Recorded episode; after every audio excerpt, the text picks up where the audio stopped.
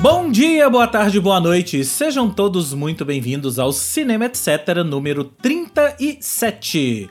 O Cinema Etc é uma parceria entre o Culturadoria, o Esquema Novo e o Al Masculina, com produção da Cotonizio Podcasts, para falarmos de filmes, de aspectos do cinema e do impacto que isto tudo tem em nossas vidas. Se vocês ainda não conhecem os nossos projetos de origem, acessem culturadoria.com.br almasculina.com.br e esquemanovo.com.br.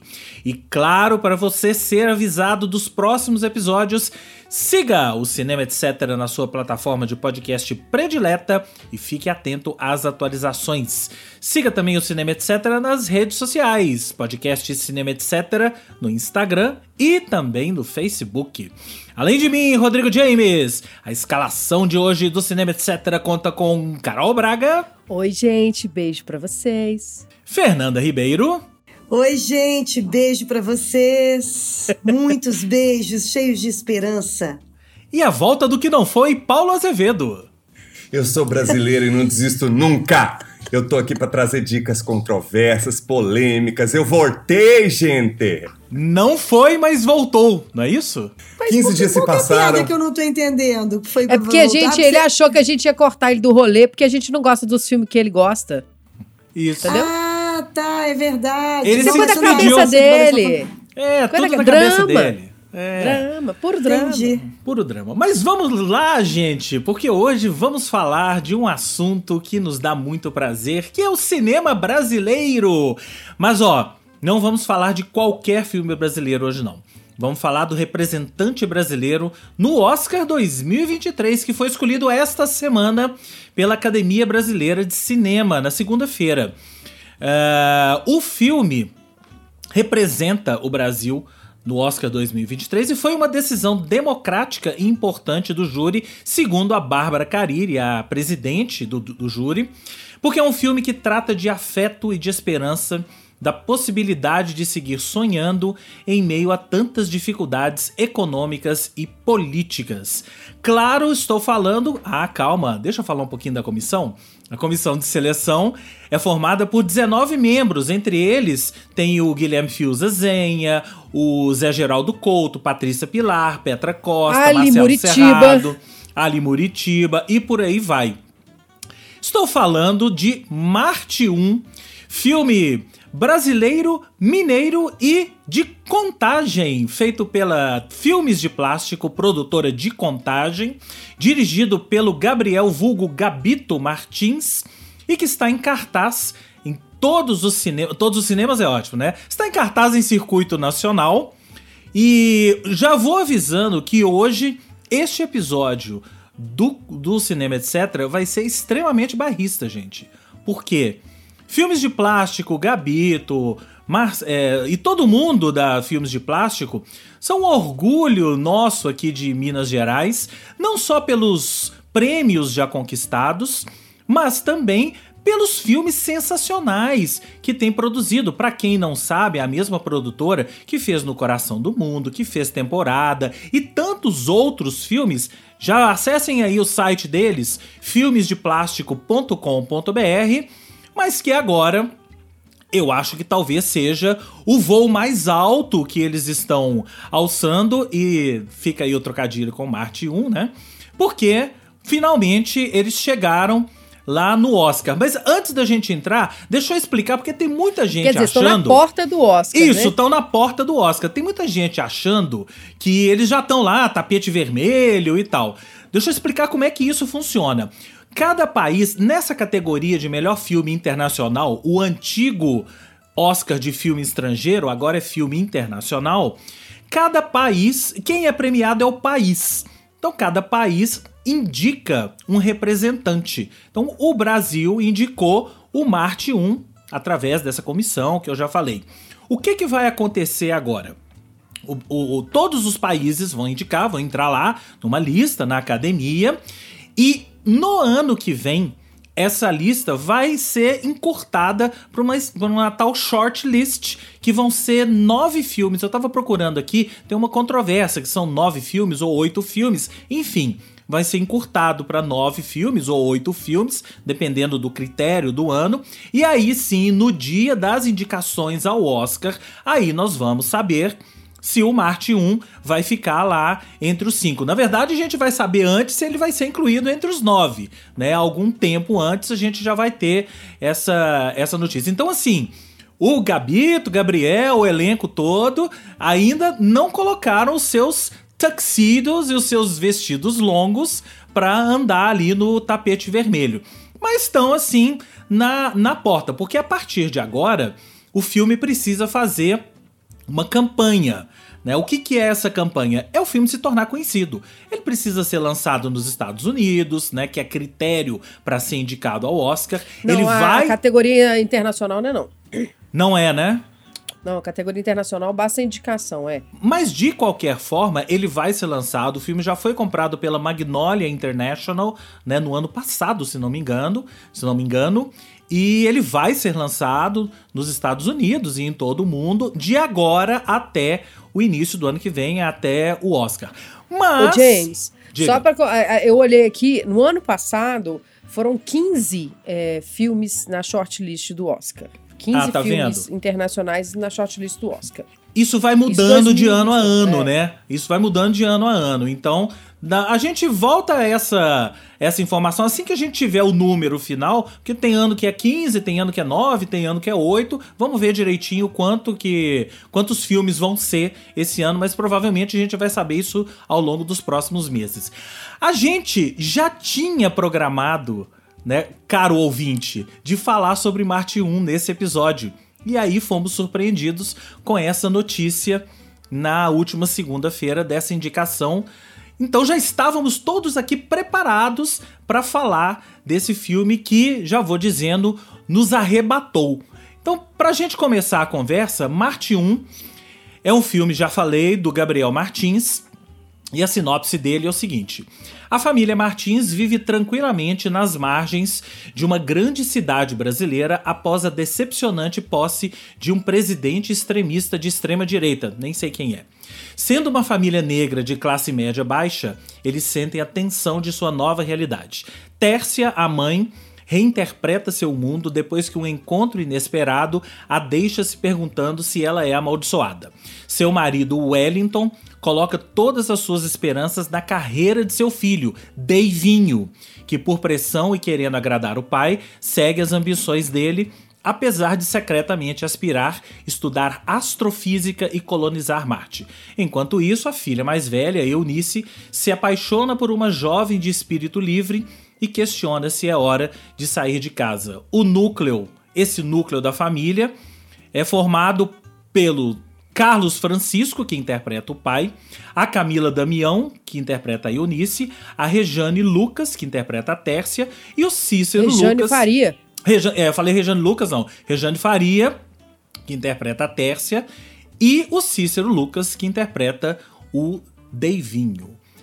E aí, quem quer começar a falar desse filme? Ah, gente, eu vou falar de uma coisa pra mim que resume o filme todo. Eu acho que não me arrebatou, mas me trouxe uma esperança, assim, me deu uma possibilidade de vida. É aquele filme que resume o estado que a gente está vivendo há quatro anos, que é, aliás, resume muito. Acho que daqui a algum tempo, quando alguém vê esse filme, vai sentir o que, que foi esse baque dessa eleição desse presidente citado na sinopse. E mesmo assim, diante de tudo isso, a gente ainda poder sonhar, né? E sem spoiler, mas o, o final fala muito disso, né? De que um, um sonho não tem preço, né? E esse Davinho, que pra mim é um David Bowie, é o Space Oddity, é, né? Assim, tem um ressignificado aí desse menino que, por mais que a, o contexto, as situações, o desejo do pai, da família, é, queira limitar as vontades dele, né? Não importa se ele vai realizar ou não esse sonho. O que importa é que ele está construindo um caminho para chegar num lugar para além daquilo que desenharam para ele, né? eu, eu fiquei arrebatada, porque a primeira coisa que eu acho que é uma, é uma aula de Brasil.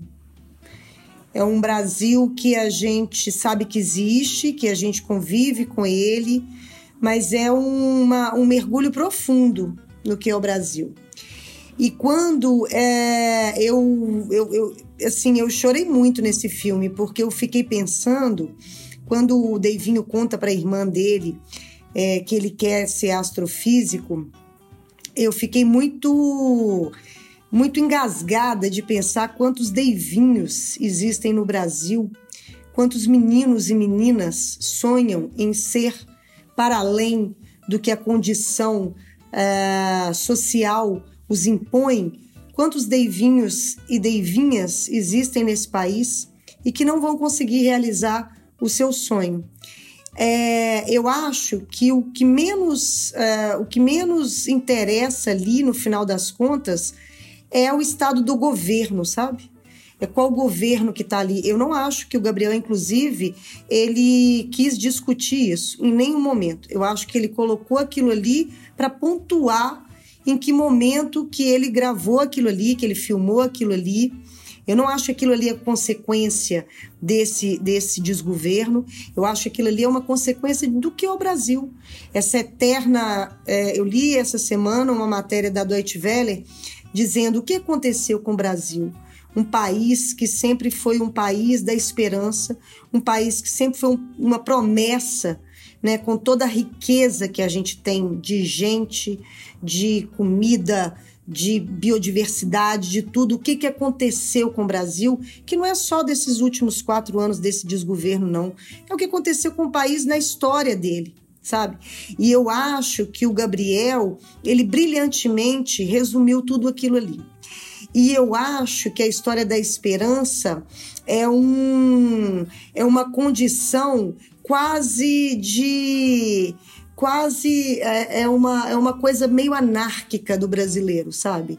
Eu acho que a história de você ter esperança é uma coisa meio. É, não vamos deixar, apesar de tudo, e não romantizando a pobreza e não romantizando a desigualdade nesse país, que é muito grande mas é que as, é, é, ninguém, nenhum governo que seja melhor ou esse que é a morte, é, vai nos impedir de ter, de não ter esperança, sabe? Então eu, eu, eu vi esse filme como uma aula de Brasil. Eu acho que todo mundo deveria, todo brasileiro deveria é, ver menos os bolsonaristas, que eu acho que eles de fato não entendem nada, mas eu acho que é uma aula mesmo e é uma não só de esperança, mas é uma porrada na nossa cara do que é de fato a vida da grande maioria dos brasileiros.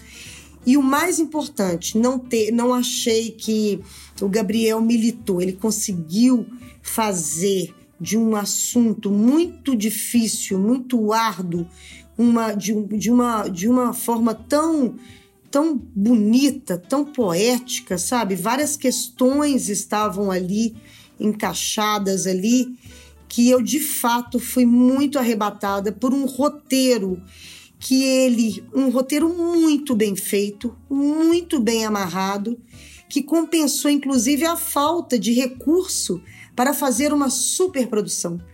E o fato de não ser uma superprodução te levou ainda mais a mergulhar na história daquela família, a entender melhor aquilo ali. Eu achei o filme perfeito acho que a academia do Oscar terá uma grande oportunidade de conhecer melhor esse país que todo mundo fala, que todo mundo quer saber, que todo mundo é, é, é, tá tentando entender, entendeu? Tá tudo ali. A pobreza, a desigualdade, a esperança, a alegria, a tristeza, aquilo ali é um pedaço do Brasil. Eu concordo com tudo que a Fernanda falou. Tudo. E assim, é. E é muito bom, né? Eu, eu vou dividir meu, minha, minha fala aqui em, em cinco tópicos, assim. Que eu parei para pensar nesses cinco tópicos quando eu fui escrever sobre Marte 1. E a primeiro, é, eu vou falar sobre pertencimento. Eu não vou chamar de bairrismo, não, vou chamar de pertencimento. Porque na sessão que eu tava, gente, foi tão legal. Na hora que apareceu uma senhora, uma menina que estava na sessão virou e falou assim: Olha a minha avó aí. Né? E eu achei isso maravilhoso. tá não só com a avó dela, né? Ela vendo a avó dela na tela, mas vendo a avó dela em um filme que é isso tudo que a Fernanda falou, né? Que fala do Brasil, mas que é muito bem realizado nos mínimos detalhes dentro das condições. Eu não, eu, eu não acho que Marte não tem nada capenga sabe? Então, esse lugar do pertencimento, o pertencimento da, das pessoas, se, da gente se ver na tela, da gente ver o nosso sotaque na tela, da gente ver cenas que são parecidas, pessoas que a gente conhece na tela, né, naquela produção, e ao mesmo tempo que eu vi as pessoas que eu conheço na tela, eu pensava assim, gente, como é que será que esse filme vai bater no, vai chegar no coração de pessoas estrangeiras?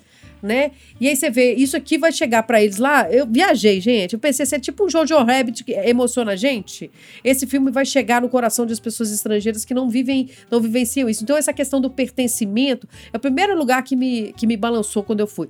O segundo ponto é a qualidade técnica. Eu acho que o Gabriel ele faz escolhas técnicas nesse filme de enquadramento, de fotografia, de de, de ah, de tudo, né? Tudo, tudo tecnicamente. Que Só um adendo.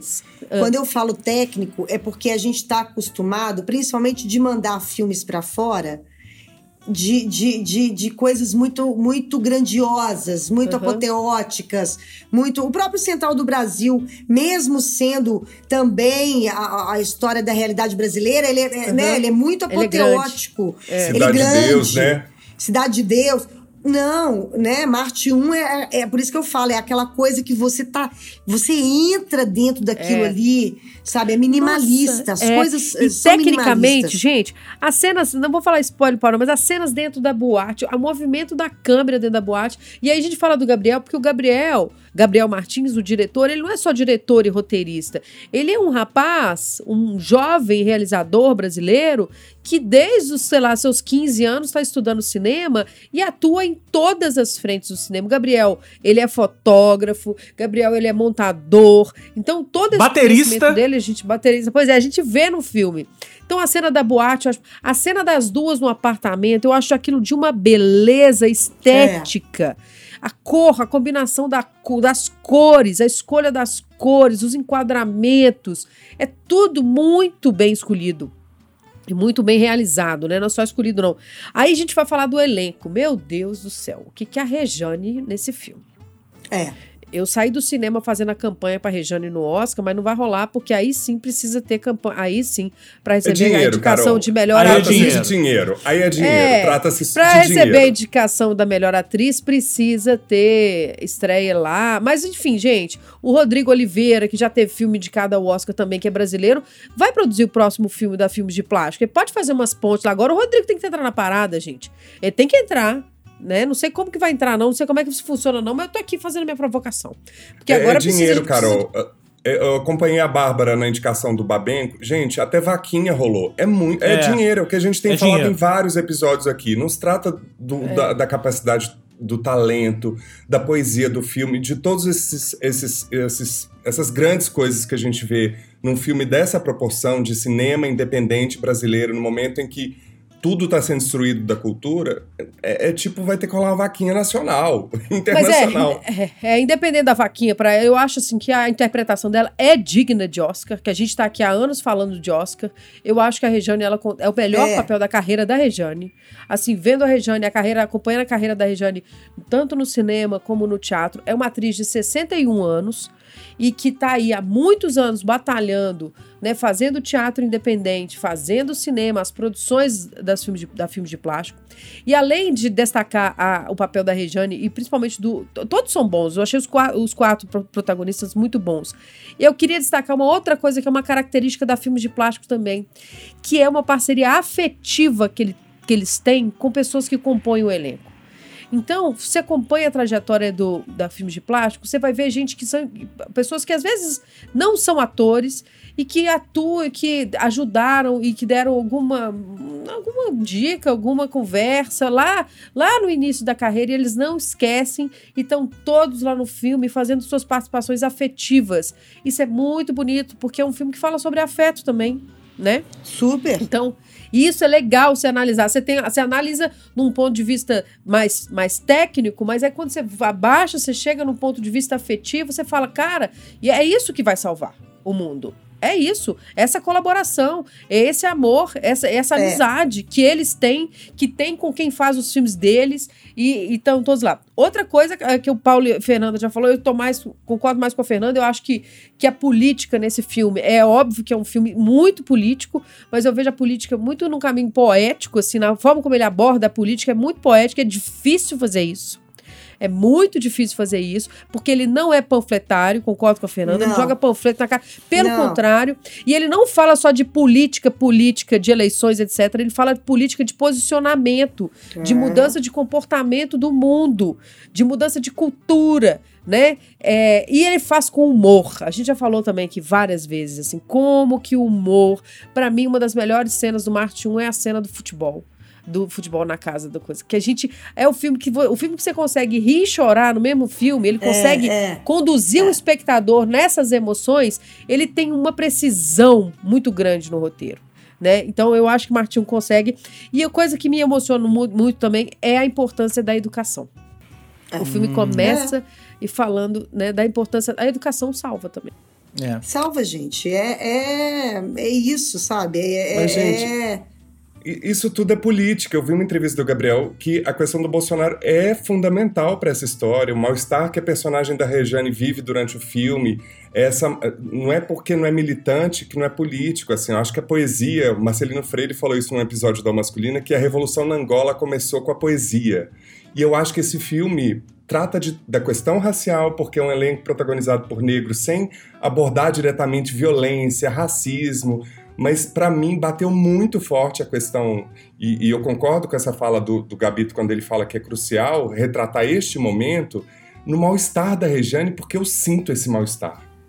Que tem a ver com essa política que a gente está vivendo de destruição, que a Fernanda falou que é uma política de morte. Eu acho que tudo ali é política. Mas tem uma alegria, personagem- né? O mais louco é isso, é porque mas tem isso uma não alegria. tem problema. É, mas é, é, não, a, a gente botou na cabeça, talvez, a- pelo próprio contexto do, do cinema brasileiro, que muitas vezes retrata a realidade de uma forma muito dura, muito da denúncia, que eu acho que já está passando um pouco isso há algum tempo em muitas produções, e a gente percebe, por exemplo, o fato, o próprio fato da menina estar estudando, né, uma menina negra, periférica, Direito. estudando no- direito. Isso já é político. Isso que eu achei foda no filme. Tudo é político, mas assim, política num lugar assim, gente, com base no afeto, com base na esperança. E pra mim, só encerrando, a cena que mais me diverti foi a do buraco. Aquilo ali eu capotei de rir no cinema. É verdade. Você sabe que eu, eu não falei que esse filme ganhou quatro prêmios no Festival de, de Gramado agora, né? Não ganhou o melhor filme, mas ganhou melhor trilha sonora, é, o prêmio do favorito do público. E que mais? É, prêmio especial da categoria Longas Brasileiros e melhor roteiro. E não é à toa que esse filme ganhou o melhor roteiro, não. O roteiro desse filme, segundo o Gabriel, ele começou a ser escrito em 2014, gente. Imagina. O filme foi filmado em 2018, nos últimos meses de 2018, ou seja, pós-eleição do Bolsonaro. E na minha cabeça, isso assim, viagem minha, não perguntei isso pra ele, não vi se ele, se ele falou isso em lugar algum. Eu acho que a eleição do Bolsonaro foi o toque que faltava pra ele amarrar esse roteiro, mas ainda além de, ah, mas é, concordando com isso que vocês falaram, né? Só pra situar num momento da história do Brasil em que tudo tá desconectado. Né? As coisas estão desconectadas. Então a família vai seguindo essa trilha. É como se assim, ao longo de. Ao longo de quatro anos de governo Bolsonaro, é como se a gente fosse Não fala esse saindo. nome, não, James. É, James, caiu a Desgoverno. audiência agora que você falou. Caiu a audiência, Ah, tava é. tão bonito o episódio. É, como se ah, ao, não fala ao esse longo. nome, não. Não surge esse nome, não. É como se ao longo de quatro anos de governo Biruliro, né, a gente estivesse, como a família Martins, se desconectando e saindo dos trilhos. E eu acho que a gente é mais um motivo porque a gente olha para esse filme e se identifica, apesar da família Martins ter às vezes poucas, né, vocês já falaram, é uma família negra de classe baixa, né, na periferia ali de contagem e tal. Tem a ver com o- nós quatro aqui, por exemplo? Não. Né? Não tem a ver, nós não somos essas pessoas. Mas a gente olha pra eles e tem tantas coisas que nas atitudes, no que eles pensam, no que eles falam e no que eles vivem no dia a dia, que a gente se identifica tanto em atitudes como a própria a própria menina, né, a a Eunice, que tá ali naquela dúvida se ela conta para os pais que ela é lésbica, que ela não é, que ela vai morar com a namorada. Todos nós já passamos por questões é, desse tipo nas nossas vidas, né? O próprio Deivinho, né? Que eu acho o personagem do Deivinho é, é uma representação ali de toda criança sonhadora brasileira. Qual criança, é, qual porcentagem de crianças brasileiras não quiseram ser, sei lá, astronautas, né? O Deivinho quer ser um astrofísico, né? E eu acho que o Paulinho falou uma coisa muito que é um detalhe às vezes sutil, né? Que, mas que para mim não passou desapercebido em forma alguma, de forma alguma, é o fato de Eunice estar estudando direito.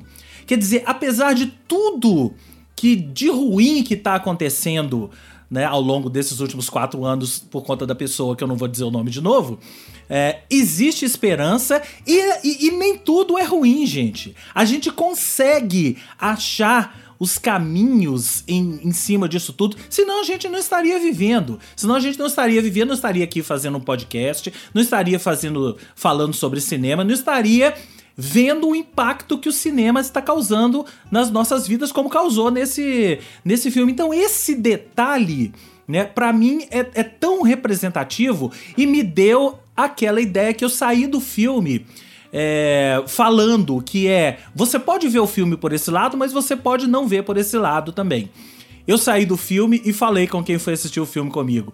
Para mim, esse filme, a primeira coisa que bateu agora que eu terminei foi: nesses quatro anos, tudo deu errado, mas tudo vai dar certo, gente. Tudo vai dar a certo. A gente deu certo, gente. A gente deu a certo. Gente a gente deu tá certo. aqui fazendo cultura. É. Eu me sinto. Eu sou, eu sou Deivinho, vou fazer essa camiseta, porque É. eu acho que esse sonho de criança, eu tô lendo um livro que fala muito disso, assim, do quanto que a exaustão. A gente já falou tanto disso aqui, né? E também em conversas particulares.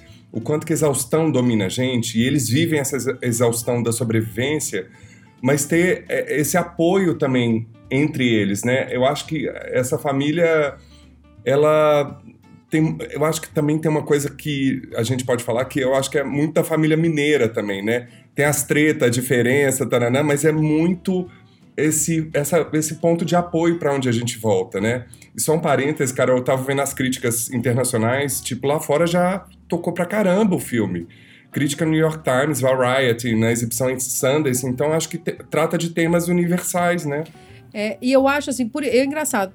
Quando o James fala que o roteiro foi feito em 2014, aí eu acho que isso corrobora o que eu penso assim sobre o filme. Eu acho que se a gente assistir esse filme, é, se eu tivesse feito ele lançar 2015, ele teria a mesma força, né? Agora ele ganha outras camadas por conta do contexto político. Se a gente né, assistir em 2030, ele vai estar tendo, continuando com a mesma força, assim, porque eu acho que a força do, do Marte 1, ela não está relacionada ao contexto. O contexto, ele existe, mas a força do filme, tá, porque ele está falando de pessoas, ele está falando com muita verdade dessas pessoas, ele está falando de relacionamento, ele está falando de família. É por isso que isso vai tocar o mundo inteiro. Eu tenho a menor dúvida que isso vai tocar o mundo inteiro. Porque ele está falando de coisas que são muito maiores do que um governo mir bosta desse, sabe? que impacta, impacta, mas isso não é o filme. E eu acho que até reduzir o filme, ficar fazendo sempre essa acho. conexão com o É, governo, porque o filme é acho. muito maior do que isso. O filme é muito maior do que isso e eu acho também, eu concordo, foi isso que eu falei, eu não acho que foi só um contexto mesmo, mas eu acho que é a história também de você, mais uma vez eu falo, e isso é também o Brasil, sabe? Eu acho que é uma família brasileira, É. sabe? É uma família e que talvez um paralelo que você possa fazer é isso aí. Foram é uma família que estava ali com a sua talvez desconectada dos seus afetos ou um não enxergando o outro, que é mais ou menos o que a gente está passando aí há quatro anos, com um final que eu acho isso é viagem minha que eu viajei ali que eu olhei e falei assim gente é um final que te olha e fala assim: olha, apesar de você, amanhã há de ser outro dia. A gente vai continuar, a vida vai continuar, os afetos vão continuar, a esperança, é o que eu disse, sabe? Não há governo que, que, que tire a esperança dessas pessoas, sabe? Do afeto, da, da, dessa história da família, que, que no final das contas se conectou novamente, né? E eu acho que a gente, se Deus quiser, sabe, em março, é, dia 12 de março, quando o Oscar tiver aí e quando Marte 1 tiver lá. a gente vai nem comentar, né, gente? A Nós gente vai estar choro. falando que, que a esperança venceu, que o governo da morte caiu e que a gente vai ter esperança de um de novo, de um novo tempo, de uma nova era. De, é, o filme me passou isso no final. Quero agradecer ao Gabriel, porque eu saí dali renovada de esperança. O filme dele me deu esperança de que dias melhores virão. E- Essa, essa situação é, vai passar. Vai eu quero passar. falar mais, vou Apesar- fazer uma profecia aqui. Nós vamos estar nós quatro, dia 12, online, com champanhe, na, na nossa transmissão online, Gui. Isso aí. E vai estar outro latino-americano, argentino 1985, que bombou lá em Veneza com o Ricardo Darim, falando da Ah, ditadura na Argentina. Então vai ter dois latino-americanos para mostrar que o hemisfério sul é que tá com tudo. É isso. Bom, você falou de crítica, né? Esse filme tá no Rotten Tomatoes com 8.2 em 10, é uma nota altíssima. E tá no Letterboxd com 4.1, também é uma nota altíssima, o que mostra que as pessoas realmente estão... E se a gente for pegar Rotten Tomatoes e Letterboxd, é gente do mundo todo que já assistiu esse filme e tá fazendo crítica ali. Ou seja, ele tá realmente tocando nas pessoas. Ô, gente, eu acho importante a gente registrar aqui também, não só a gente falou do Gabriel, que é o diretor de Marte 1, mas falar que a, filme de, a Filmes de Plástico é uma produtora que também tem um modo de funcionamento, de trabalho coletivo, que é muito bonito. Então, a gente vamos falar o nome dos, dos outros Vamos sócios sim. da Filmes de Plástico e fica o convite para vocês verem os outros filmes. O André Novaes Oliveira também é diretor, né? todos eles fazem várias coisas. Tem o Maurílio Martins, né? O Martins, eu acho que é uma coincidência, ele não é É, parente co- do Gabriel. é coincidência, é coincidência. É uma coincidência. E o Tiago Macedo Correia, que é o produtor. É essa combinação né, de três realizadores e, e produtores e um produtor executivo. O Tiago acho que é o único que é o produtor executivo. É muito importante. E é isso, e essa parceria que faz com que a Filmes de Plástico dê, avance a cada trabalho. Você percebe a cada trabalho um avanço é um avanço técnico, um avanço de. Você avança, você vai A gente que está acompanhando desde o primeiro curta-metragem, você vai vendo. Cada filme é um melhor que o outro, que vai vindo um melhor que o outro. Né? No Coração do Mundo, que foi o anterior, é muito bom também. Então fica a dica. Eu acho que não sei se o Coração do Mundo tá net- na Netflix, mas temporada que é dirigido pelo André tá na Netflix. Então veja temporada no Coração do Mundo e acompanhe a carreira da Filmes de Plástico, porque é, eu acho que está só começando. Eu já falei isso com o Thiago e eu acho que a Filmes de Plástico, a carreira internacional de festivais e etc., está apenas começando. Esses, eles são jovens, jovens, né? E que tem muito a contribuir, a entregar para o cinema mundial, não é só brasileiro, não. E só um parêntese, gente, eles é, é muito característico da cultura mineira. A gente tem vários exemplos em várias áreas, né? Do reconhecimento vindo de fora para dentro, né? Os curtas deles começaram a bombar lá fora, né? Em Roterdã, não sei o quê, até Cannes, chamar atenção. Cannes, até chamar a atenção aqui da gente, né? É, é, eu acho curioso a gente estar vendo um episódio falando de, né, de produtos audiovisuais de cultura de língua não inglesa e de repente cair aqui em Marte 1, assim. É. E eu queria só fazer um adendo, falei do elenco, mas não falei da grande estreia de Juan Pablo Sorin como ator no cinema, né? Que eu já sabia que ele estava nesse filme, né? Já tinha lido, mas cá entre Gente, nós. maravilhoso. Maravilhoso, Maravilhoso, né? Maravilhoso. simplesmente maravilhoso. Um Simplesmente maravilhoso. spoiler, gente? Esse episódio vai ter que ter uma sessão de spoiler. Esperando Ué, eu tenho que- por que não? Pode comentar falar. aqui algumas cenas. Pode falar. Vamos lá, momento spoiler. Ah, não, gente, não, não. Muita gente ainda não viu Marte 1. Ah, então Porque tá, eu, eu gente. espero que agora, eu espero que agora de verdade, assim, amplie, né? A, a, a, as salas de cinema, o circuito, para que mais pessoas consigam ver o, o filme, né? É, a gente tá gravando isso aqui na terça-feira, mas hoje me falaram que parece que ele já tinha um acordo com a Cinemark, que se o filme fosse Ah, indicado ótimo. ao, ao Oscar, né, Ótimo. fosse o representante brasileiro, a Cinemark ia disponibilizar a sala para eles. Então você tá ouvindo esse episódio aqui no dia 8, pode ser que ele já esteja aí na rede Cinemark, procure na sua cidade, ou então vai lá no site da Filmes de Plástico, vá no Instagram deles, que eles sempre disponibilizam as salas que o filme está disponível no Brasil inteiro, né? Tem semana a semana e aquilo que a gente falou na semana passada vale para esse filme também. É, assista sempre nas primeiras semanas, filmes brasileiros, né? Porque tem a história da cota de tela e tal, e o- a primeira semana é muito importante pro sucesso de um filme. Eu acho que o Marte 1 já até passou, já, já fez a segunda semana, né? E agora ele com essa indicação, vai naturalmente despertar uma curiosidade maior. Então, mais e mais pessoas vão querer assistir. Eu acredito que o número de salas nessa semana já deve até ter sido ampliada. A gente conta pra vocês aqui nos comentários do podcast e tudo mais, certo? Certo. Além de Marte 1, o que mais vocês viram por esses dias? Eu quero falar de um filme, gente, que eu vi na pré-estreia aqui em São Paulo. Vai estar no Festival do Rio. Ainda não tem streaming é, que comprou esse filme. Chama Down Quixote.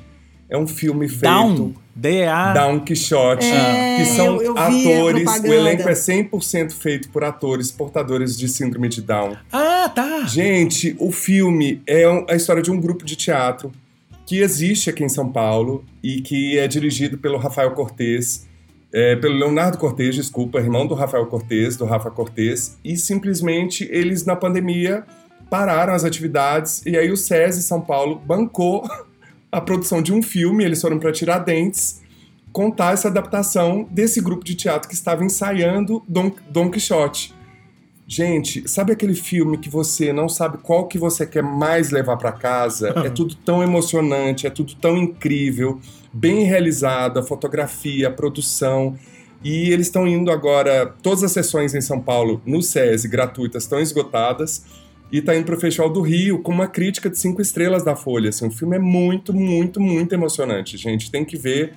E a gente fala assim, ah, vou lá ver. Pra... Não, é um nível técnico. Os atores são carisma puro. As entrevistas dele, coloquem aí no Google que vocês vão se divertir. Eu vi. Porque. Você viu, Fê? Maravilhoso. Maravilhoso. Maravilhoso, gente. Dá um Quixote, procurem e fiquem atentos aí. Maravilha. Maravilhoso. Mais algum? Eu esse final, eu, eu esse final de semana vi Podreira. Olha. É... Tamo Ah, aí pra eu isso uma também. podreira também. Podreira, eu podreira. claro, Agora eu podreira. lembrei de uma podreira. Podreira. Gente, pelo amor Vamos de ver Deus. se é a mesma eu coisa. vi o festival, o documentário sobre o festival Woodstock de 1999. Esse Ah. podreira seu tá bem chique. O meu é pedreiro Meu mesmo. Deus não, é não do dela céu. não, Carol. Diz que é um- uma trevas. É trevas, é, trevas. Trevas! É. um documentário. Porque, assim, o Fire Festival, que é aquele documentário que eu amei, que é da galera que, né, que fez um festival caidaço e tal, não chega nem aos pés do que, que foi a sequência de erros e a, e a, e a, e a, e a, e a coisa insana do que foi o tal do Woodstock 1999. Ô, gente, só um spoiler. O, o negócio teve até. A galera botou até fogo no, no, no- lugar, assim, sabe? A- a- a- de- tudo, tudo errado. Da escalação das bandas de hard rock. A- a- mas é tudo errado. Diz que não Tudo recolhia, errado. não recolhia lixo, né, Fê? Não recolhia lixo, não tinha água, comida caríssima. No primeiro dia, tinha os banheiros já estavam. É. Os banheiros já estavam horrorosos, as bandas, as bandas muito loucas e botando mais mais querosene na galera. Não, tudo errado, gente. Tudo errado. Tá na Netflix. Mas assim, tá na Netflix, vejam quem gosta de documentário, quem gosta de música, quem gosta de saber dessas coisas. Quem viu Fire Festival, Fica a dica, o, o, é um nome inglês, mas assim, o Destoque 1999, que vocês vão achar a, a, a, o documentário. É engraçado que eu já tinha visto podreira. um documentário na HBO, mesmo assunto, mesmo festival, mesma podreira, que chama Woodstock 99 e a Netflix fez agora a série em três episódios. É a mesma coisa. Tem- então tem um na HBO, HBO Max e tem esse da Netflix. Fala sua podreira, Carol. Eu vi Rensga Hits. Ah, tá. O que, que é isso? Diz que é ótimo, isso? Carol. Oh, eu não. Pois é, isso que eu, eu tô dividida. Beleza, o que, que é Rensga Hits? Resga Hits é uma, é uma série em, acho que, seis ou oito episódios, que conta a história de uma menina que quer ser cantora sertaneja em Goiânia. É, eu não vou saber o nome da, da atriz agora, eu sei que tem a Débora Seco, é, a Tia Má faz também essa, essa série, que é, é- os atores são ótimos, mas assim, direção de arte, sabe aqueles, parece cenário dos Trapalhões, sabe? Sabe, sabe aquele negócio muito, muito, muito falso mesmo? A menina é Alice Wegman. É, é E foi boa. rodado lá mesmo, Carol, no, no Goiânia? Centro-Oeste brasileiro, é, É, no aí estúdio. conta um pouco a história da- do bastidor dessa música sertaneja, que tem essas casas que esses compositores vão lá e tal. Aí tem disputa das duas cantoras sertanejas. Eu achei muito doido, porque é o seguinte: eu não, eu não gosto desse tipo de música. Eu tava querendo ver o negócio, apareceu lá, eu dei play e não consegui parar de ver. Porque tem todo o drama, o melodrama, da- nossa, o negócio novela mexicana. Comecei a ver, não parei, eu ri, me diverti e até cantei no final. Então, Ué, então você pronto. amou, Carol. Você não tá dividida. você não tá dividida. Não, Não, é uma bela Não, podreira. gente. É uma, Uma bela, bela podreira. podreira. Bela Gente, podreira. não é podreira. podre. Diz que já tem a segunda e a terceira temporada confirmadas por causa do sucesso do Mas negócio. tem que ter a segunda temporada. Como que não tem? Tem que ter, ué. Agora, afinal, ficamos no... Tem que ter. E o nome é isso, pronto, é gente. Rensga Hits. Rensga. Rensga. Que é uma- por que, que chama Rensga? É porque Que que é Rensga Rensga? é um dos escritórios de agenciamento dessas cantoras. Ah, tá. Então, o que acontece? A sinopse básica, assim, a menina, ela é, ela, na hora que ela tá indo casar, o primeiro episódio, primeira cena, ela tá entrando na igreja. E aí ela resolve entrar na igreja para desmascarar um noivo que tinha uma outra família e tava casando com ela. E aí ela, a Lúcia Veríssimo é a mãe dela, a- na, na série. Aí ela vai, fica muito decepcionada, resolve pegar a caravana da mãe dela. Isso agora, tá? A mãe dela tem uma caravana velhona lá. Ela resolve pegar a caravana da mãe dela e vai tentar a vida e ser famosa em Goiânia cantando. Pega o violão, sai de noiva, olha as coisas. Pega o violão, sai de noiva. No caminho, ela faz uma música, que ela é muito talentosa, compositora. Ela faz uma música, não tem dinheiro, não tem nada. Aí ela chega no boteco lá da Tia Má, que chama Carol, e fala: Deixa eu cantar e você me dá um churrasquinho? Ah, Aí ela deixou ela cantar. Aí, aí é isso. Aí ela canta lá a música dela, Caravan lá, que, enfim, aí eu não posso contar mais, que aí seria spoiler. Tá certo. Entendi. Globoplay. Ô, James, ô, James só, só fazer uma sapecada rápida aqui. A Fernanda vai Sapeca. até me ajudar nessa. Eu vi duas séries suecas que eu tô apaixonado, gente. Duas dramédias. Uma é Gente Ansiosa, que é uma minissérie que a Fernanda me indicou, baseada num livro best-seller, que é genial. Eu não li o livro, diz que o livro é muito melhor, mas enfim. né, Fê? é. Que é a história de pessoas que vão visitar um apartamento que tá para alugar, rola um assalto ali. E aí você você fica nesses seis episódios dessa série que tá na Netflix tentando mais do que descobrir quem é o assaltante e por quê, todo o envolvimento das pessoas que estão ali, que são mais uma pior do que a outra.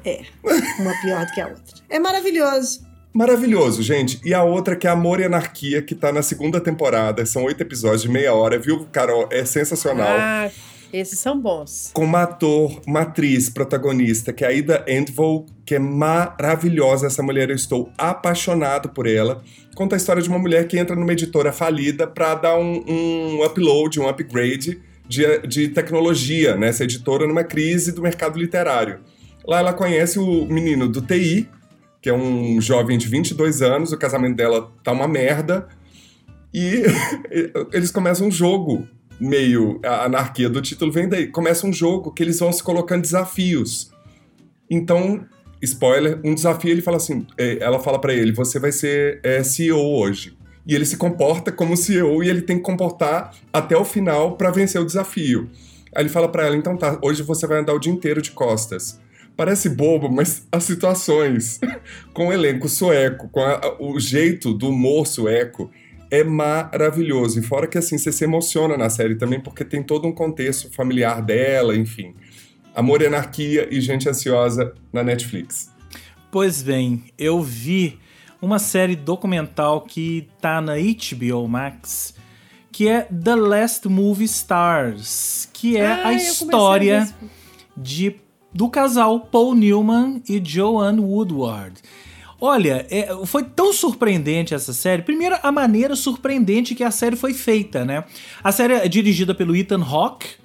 E o Ethan Hawke, ele foi colega de uma das filhas ou do filho do, do, do casal, que durante a pandemia aproximou dele e falou: Você não topa fazer um documentário sobre meu pai e minha mãe, não?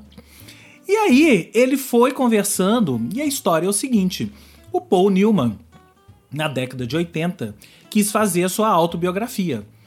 E para isso contratou um, um- um cara que já havia feito roteiros né, de filmes dele para fazer a autobiografia. E esse cara sentou e fez entrevistas com todo mundo que vocês puderem imaginar. Todo mundo envolvido, de Robert Redford a é, Gore Vidal, que era um dos melhores amigos do casal, né? Gente, todo mundo deu entrevista para esse livro.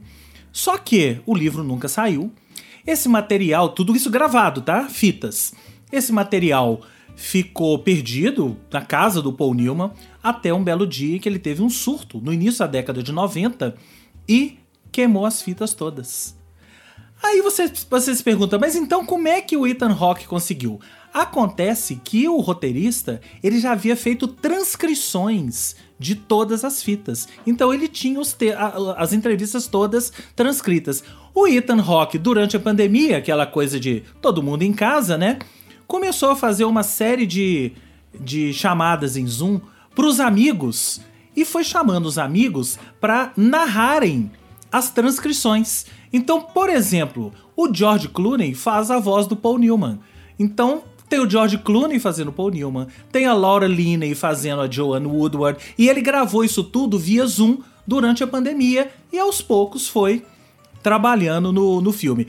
Cena de arquivo é mato. Tem coisas ali inacreditáveis de arquivo de Hollywood. Tem todos os filmes do, do Paul Newman e tem a história do casal, que é um, um casal quase que único em Hollywood, porque eles ficaram casados quase que a vida inteira, né? O Paul Newman já havia sido casado, ele já tinha três filhos com a outra mulher, separou e casou com a Joanne Woodward, que é o, o grande amor da vida dele, e foram casados até os dois morrerem.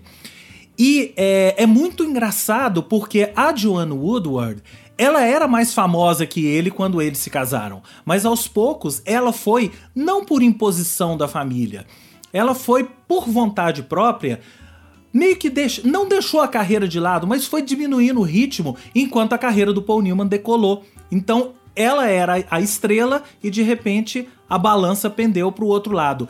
E fora mil e uma histórias que a gente não sabia, a gente nunca soube sobre eles. Por exemplo, é, eles, é, o filho, né? Eles têm o, o Paul Newman, né? O filho do primeiro casamento, o único filho homem. Ele só tinha filhas depois disso. O único filho homem dele morreu de overdose e ele dedicou o resto da vida dele a a financiar clínicas de recuperação de drogados, clínicas de síndrome de Down, né? Que ele tinha esse lado também. Vocês lembram quando ele fez, até hoje, se você vai no supermercado nos Estados Unidos, tem uma série de molho, de, de ketchup, que chama Newman Zone, que ele financiou, ele, ele foi dono disso, né? Toda a renda do Newman Zone era para financiar essas instituições. Então, assim, a parte ser um casal que Hollywood todo amava, né? A parte de ser um casal super talentoso, ambos têm Oscars e Tonys e não sei o quê, eles tinham esse lado que eu particularmente não sabia, né? De, de caridade, de filantropia, de engajamento político. Tem várias e várias histórias do Paul Newman se envolvendo em eleições e, e sempre do lado, do lado positivo da história, né? Então, assim, eu fiquei super maravilhado com, com esse documentário, com a história dos dois e eh, me deu vontade de pegar todos os filmes do Paul Newman e rever na sequência. As últimas estrelas do cinema, The Last Movie Stars, está lá no HBO Max, para quem se interessar. Quantos certo? episódios, James? Seis episódios. Ok? É isso? Temos um episódio? Temos um episódio. Yes! Então é isso. Este foi o Cinema Etc. número 37. Se você gostou, não gostou, tem críticas, sugestões, quer participar do nosso bate-papo, mande um e-mail para podcastcinemaetc.gmail.com ou através das nossas redes sociais, arroba podcastcinemaetc no Instagram e no Facebook. Cinema Etc. é uma parceria entre o Culturadoria, o Al Masculina e o Esquema Novo com produção da Cotonizio Podcasts. Até o próximo episódio! Beijo, Valeu, gente. Até o Oscar. Beijo, beijo gente. Deivinho, te amo. Eu também.